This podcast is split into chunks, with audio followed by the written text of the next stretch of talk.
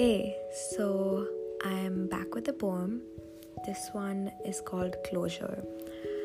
I wrote this around seven months after a very rough breakup, and it, it was a thought I'd had for a while now about how you can go from being someone's best friend and someone's everything to a stranger that just that's not even a part of your life anymore.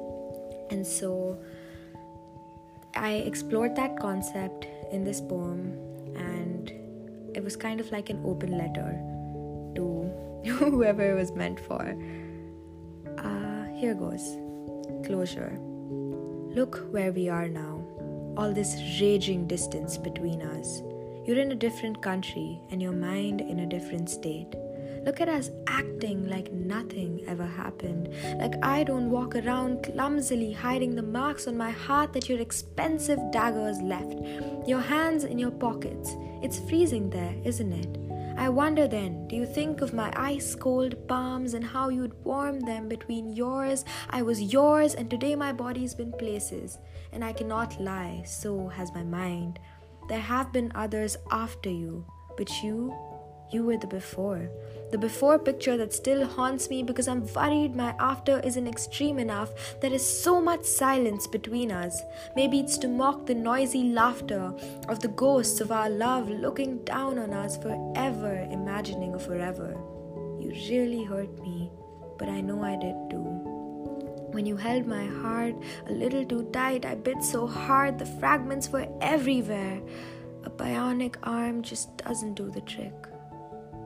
Look at this deafening quiet, filling up the space we left right here in the middle where we would suffocate each other every night. The same heart you broke, you would help create, the same girl you loved, you helped destroy. I see glimpses of your life now. Barely anything compared to the sagas I'd get. It's nothing these days, just pictures of snowfalls and autumn leaves. Stories of how you don't talk to anyone here anymore, trying so hard to erase your past, and I can't blame you. You deserve your fresh start. You deserve to smile your beautiful smile every breathing moment. You deserve celebration and you deserve happiness. Too bad it isn't me. Too bad my love took up important space. Too bad I'm just a paragraph in the story of your life, but all's well that ends well, right? You're gone. You took the old me with you and buried her deep in your heart. The new me tries to recollect you, tries desperate attempts to salvage letters and pictures to understand what was left behind for her evolution because she is smart. She knows that to move on from you, she needs to acknowledge you. So, yes, yes. Some days I feel my heart in my throat, but it is infinitely better than the tears and unsaid speeches that took its place before.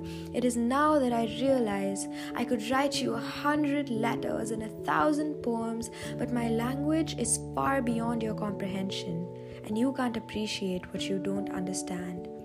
So, I guess this is me saying the ocean between us exists for a reason. It is far too deep, far too stormy to even attempt to cross, and that is okay. Maybe someday our plates will move to collide and we'll be one, but I know that happens once in a million years, if not a billion. And I know that to expect is to disappoint. So I guess this is me saying goodbye the only way I can, the only way I know. Thank you. So, yeah, that was closure, and writing it was an extremely cathartic experience for me. It got everything I'd been feeling out, and putting this out there into the world felt like I closed a chapter. I, and I was able to do it without falling to my knees as I would usually. So I'm proud of myself for that. What are you proud of yourself for? It could be anything as little as taking a step out of bed today if you haven't been able to for months. I just want you to be able to celebrate the good things. And my next poem will be just about that. So, yeah, I hope you have a great day and I hope you liked this poem that I wrote. um, and yeah, thank you for listening.